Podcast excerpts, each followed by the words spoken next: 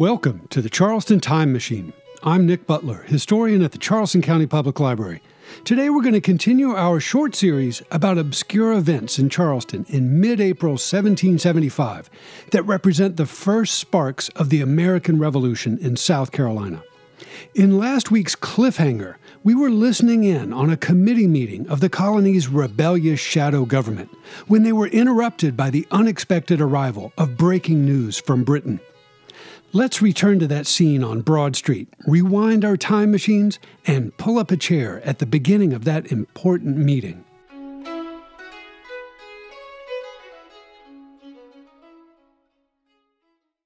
At 5 o'clock in the afternoon of Wednesday, April 19th, 1775, the small band of gentlemen forming the Charleston General Committee of South Carolina's new Provincial Congress convened their weekly meeting at Charles Ramage's Tavern at the northeast corner of Broad and Church Streets. The principal item on their agenda was to discuss the latest London news of early February, which had arrived in Charleston on April 14th in the royal packet boat Swallow. King George and Parliament had just authorized the deployment of a massive military force to pressure rebellious Americans into obeying the will of British authority hopes for a peaceful resolution to the year long political crisis were now rapidly evaporating in Charleston and elsewhere in the colonies. In this atmosphere of high anxiety, the leaders of South Carolina's nascent shadow government must have longed for more information. The difficult decisions before them teetered on the balance of breaking news from London and Boston, which took many weeks to cross the Atlantic to Charleston. Shortly after their meeting had commenced, however, the General Committee was interrupted by news that one of the King's official mail carrying ships had just arrived in port. The packet boat Le Despencer had sailed from Falmouth on March 13th and, after a very rapid passage of only 37 days, arrived in Charleston in the late afternoon of April 19th. John Drayton, in his 1821 Memoirs of the American Revolution, which were based on the notes of his father, William Henry Drayton, tells us that the Charleston General Committee adjourned its meeting immediately after learning of the arrival of the packet boat, so that intelligence received by her, the packet, might be known and digested. That brief, simple statement of fact belies a host of assumptions, however, so let's pause to unpack its meaning. In the Atlantic world of the 18th century, it was customary for ship captains to carry newspapers from one port to the next and to share them with the clientele at a tavern or coffee house of his choice. This practice transformed drinking establishments in port towns like Charleston into hubs of local conversations about broad matters of business and politics. In 1775, Ramage's Tavern at the corner of Broad and Church Streets was the town's most popular watering hole and the primary meeting place for liberty minded Charlestonians.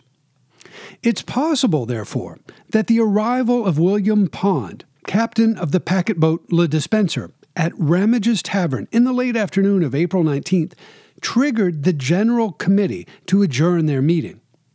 If the members of that committee sought to learn the latest news from London from the latest newspapers in the captain's possession, they had only to walk downstairs to the tavern's main bar room to find Captain Pond. In Charleston, on April 19, 1775, the latest newspapers from London covered the latter half of February and a bit of early March. This material included details of a conciliatory resolution introduced by Prime Minister Frederick North on February 20th and adopted by the British Parliament on February 27th. Although Lord North intended the resolution to diffuse American resentment over recent disciplinary actions adopted by Parliament, colonists from Boston to Savannah formed a very different interpretation. The conciliatory resolution to angry Americans was simply too little, too late. It was a haughty, patronizing attempt to assuage American protests while still holding a rather large loaded gun to their collective colonial heads. To most Americans, including those in Charleston, it was difficult to reconcile Parliament's true position. In early February, Parliament had ordered additional military forces across the Atlantic to intimidate American colonists, but then two weeks later, it offered a saccharine olive branch to soften the impending martial blow. At that moment, the patriotic men gathered at Ramage's Tavern desperately wanted insight into the British government's true intentions. If the answers they sought could not be found in the public newspapers, then perhaps they would have to look to the private government correspondence just delivered from the packet boat Le Despencer to the post office on East Bay Street. In other words, desperate times called for desperate measures. After sundown on the evening of Wednesday, April 19th, three members of the Charleston General Committee convened on East Bay Street William Henry Drayton, Thomas Corbett, and John Neville. Their objective was simple to satisfy their desperate desire for more information. These upstanding citizens were prepared to contravene the rule of law, to use force to intercept the British government's private correspondence. Political tension with Britain had escalated to the point where illegal activity seemed justified. In the parlance of later warfare, they embarked on a covert mission to intercept enemy intelligence. Their target was South Carolina's only post office, which occupied a small portion of the first floor of a three story brick building that once stood at the north corner of East Bay Street and Longitude Lane.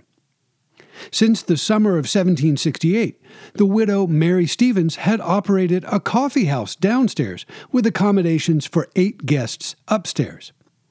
Her young son, Jervis Henry Stevens, better known as Henry Stevens, helped with the family business when he wasn't teaching harpsichord, and he also served as the secretary to His Majesty's Deputy Postmaster General for the Southern District of North America, Mr. George Roupell.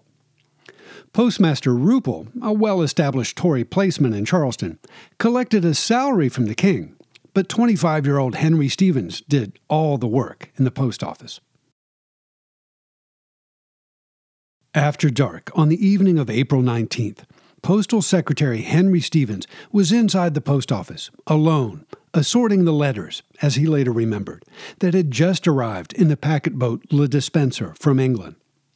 Stevens wrote his own description of this event 45 years later, so we don't know precisely what words were exchanged on that night. I'll wager, however, that it sounded something like this There was a knock at the door. The post office is closed, Stevens announced. Never mind that, came a voice from the street. We've come for the mail. Come back tomorrow, replied Stevens. Open the door, demanded the voice or we'll break it down by force. Stevens again refused, and there was a moment of silence. Suddenly there was a clamor as someone outside began forcing open a window and making threats. Arms and legs appeared inside the window, and Stevens panicked. Fearing an escalation of violence and exposing the letters and papers of the office unnecessarily, he later wrote, and the door in question being only a slight one, Stevens quickly acquiesced. As he later confessed, I did open the door and admit those gentlemen. William Henry Drayton, Thomas Corbett, and John Neville were now inside the post office, face to face with Henry Stevens. As Thomas Corbett later recalled, we demanded the mail, and Stevens peremptorily, that is, haughtily, refused it. Corbett said, We, as peremptorily, demanded it again, declaring that we would take it by force if not delivered quickly, having authority for that purpose. Henry Stevens replied, saying, You might as well do as you pleased, but that he would not deliver it. We'll never know if there were blows exchanged or if there was any sort of a physical struggle. In his version of the event, Thomas Corbett simply stated, We then took possession of it, the mail. For his part, Stevens recalled that the three intruders selected all the public documents and took them away. This small statement is important because it confirms that the target of the post office raid was the correspondence from government or public officials in Britain to government or public officials in Charleston. Today we would call this material private correspondence, but in 1775 they called it public correspondence, in the same way the British phrase public school refers to what Americans would call a private school. After taking the mail by force, William Henry Drayton, Thomas Corbett, and John Neville fled the post office and took their swag to a private location. Corbett later stated that they took the mail to the State House to a meeting of the General Committee, but I'm convinced that his memory was skipping forward one day.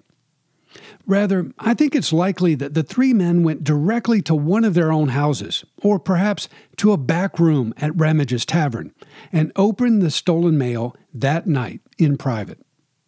Imagine yourself in their shoes for just a moment. Behind locked doors, nervously looking outside to see if Henry Stevens had alerted the town night watch of their crime. Candles lighted, wax seals broken, and stiff papers unfolded. What did they find?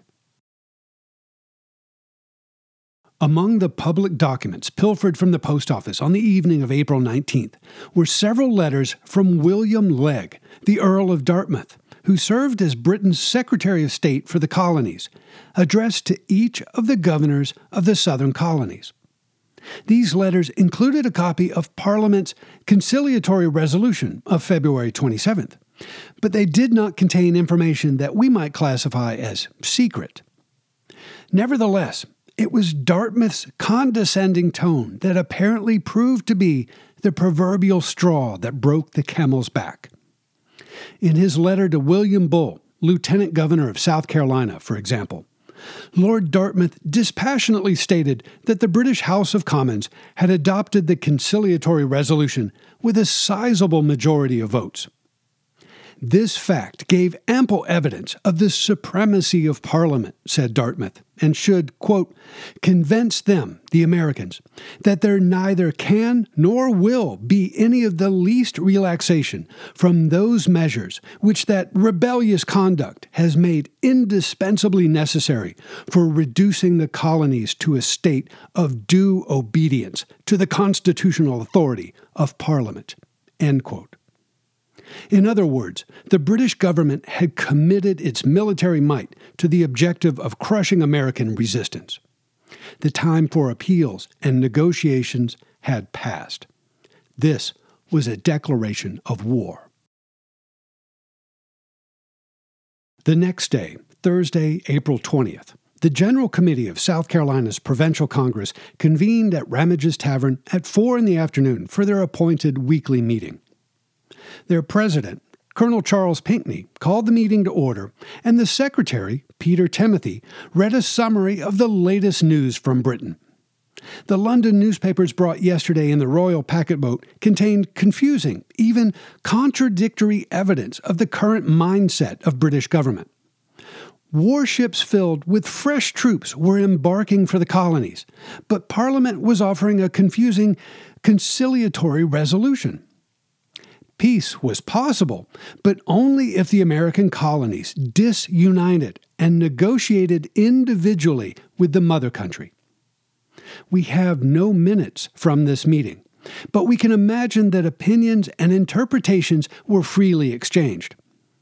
At some point, however, one of the three male thieves, most likely the eminent William Henry Drayton, held up a handful of letters written by the Earl of Dartmouth and declared that the time for discussion had ended.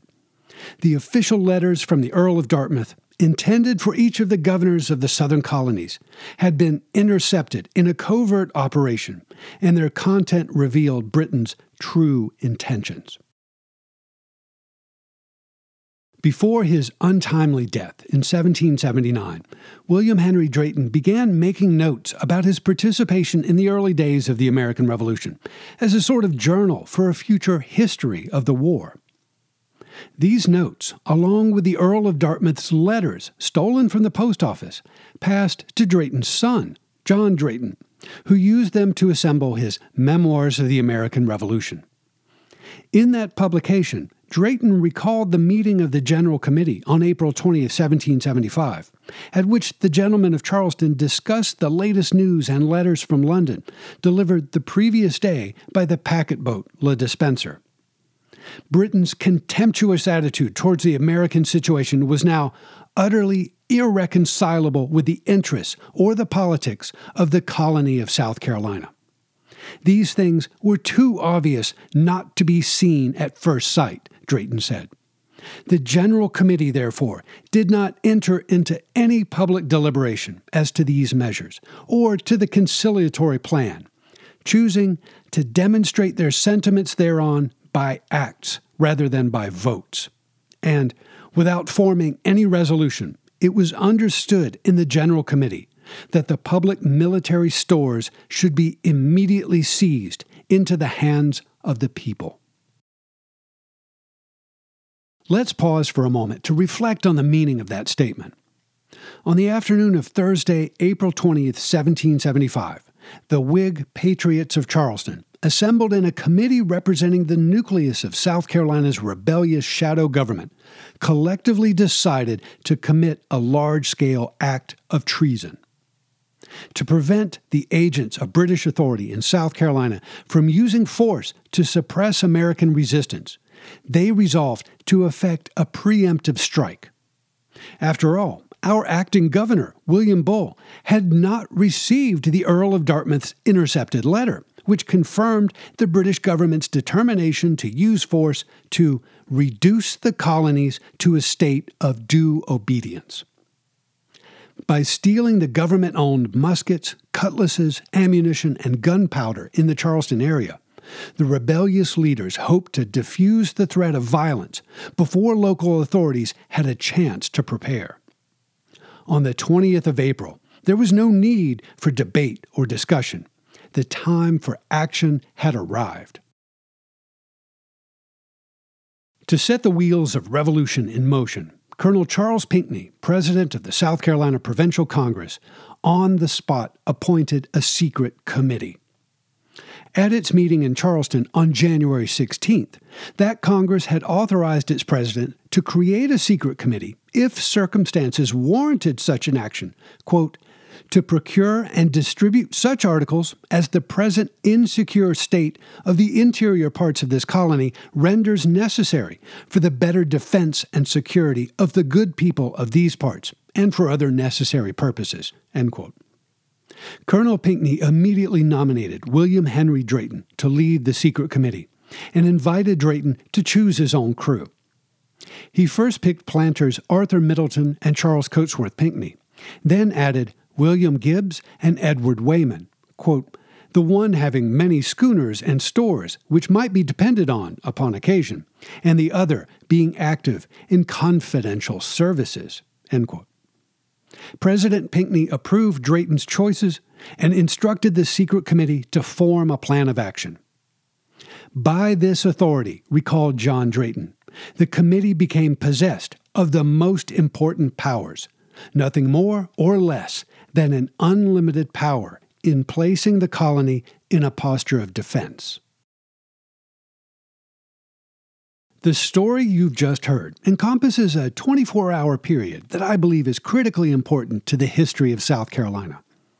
Despite the significance of this story, however, it is not a fixed part of the traditional narrative of how the state rebelled against Great Britain. The mail stealing episode of April 19, 1775, is mentioned in some, but certainly not all, of the published histories of South Carolina's revolutionary experience.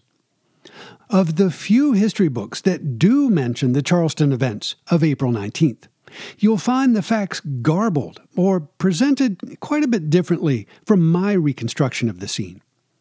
Why? Because two of the four participants in that event, namely Jervis Henry Stevens and Thomas Corbett, later wrote down their respective flawed memories of that night at the post office. Both accounts contain some mistakes of chronology, and later historians including John Drayton, either repeated their misremembered cues or chose to ignore the event altogether. As a person who enjoys solving historical puzzles, I've spent a lot of time analyzing and contemplating what I like to call the historiographic conundrum surrounding the mail stealing episode of April 19, 1775. I realize that not everyone enjoys the minutiae of unpicking such knots, however, so I'm going to offer you an optional supplement. I've written a survey of the source documents used in constructing today's story, with an explanation of how I arrived at my conclusions. If you're interested in such details, I invite you to point your internet browser to the text version of this program at ccpl.org, where you can read all about it. If you're not interested in that convoluted historiography, well, let's wrap up today's story. Within a 24 hour period in April 1775, the sentiments of South Carolina's political leaders evolved from a state of anxious uncertainty to one of determined resolution. This important mental transformation was fueled by public news and private intelligence brought to Charleston by the Royal Packet Boat on April 19th and intercepted that evening by a small band of gentlemen rebels. Britain had revealed her true intentions to crush the Americans, and war was now inevitable. On the same day that Massachusetts militiamen exchanged fire with British troops at Lexington and Concord, William Henry Drayton, Thomas Corbett, and John Neville saw the rising tide of war coming to Charleston. The intelligence they intercepted proved to be the spark that ignited the first step in armed resistance. On April 20th, South Carolina's shadow government appointed a secret committee to launch a covert preemptive strike to steal the British government's arms and ammunition in Charleston. So, tune in next week when we'll follow the lightning strike of the secret committee on the 21st of April 1775 as they steal hundreds of weapons and thousands of pounds of gunpowder under the cover of darkness. Will innocent bystanders alert the authorities? Will the royal government launch a violent counterattack? This is good stuff, and it's part of our history.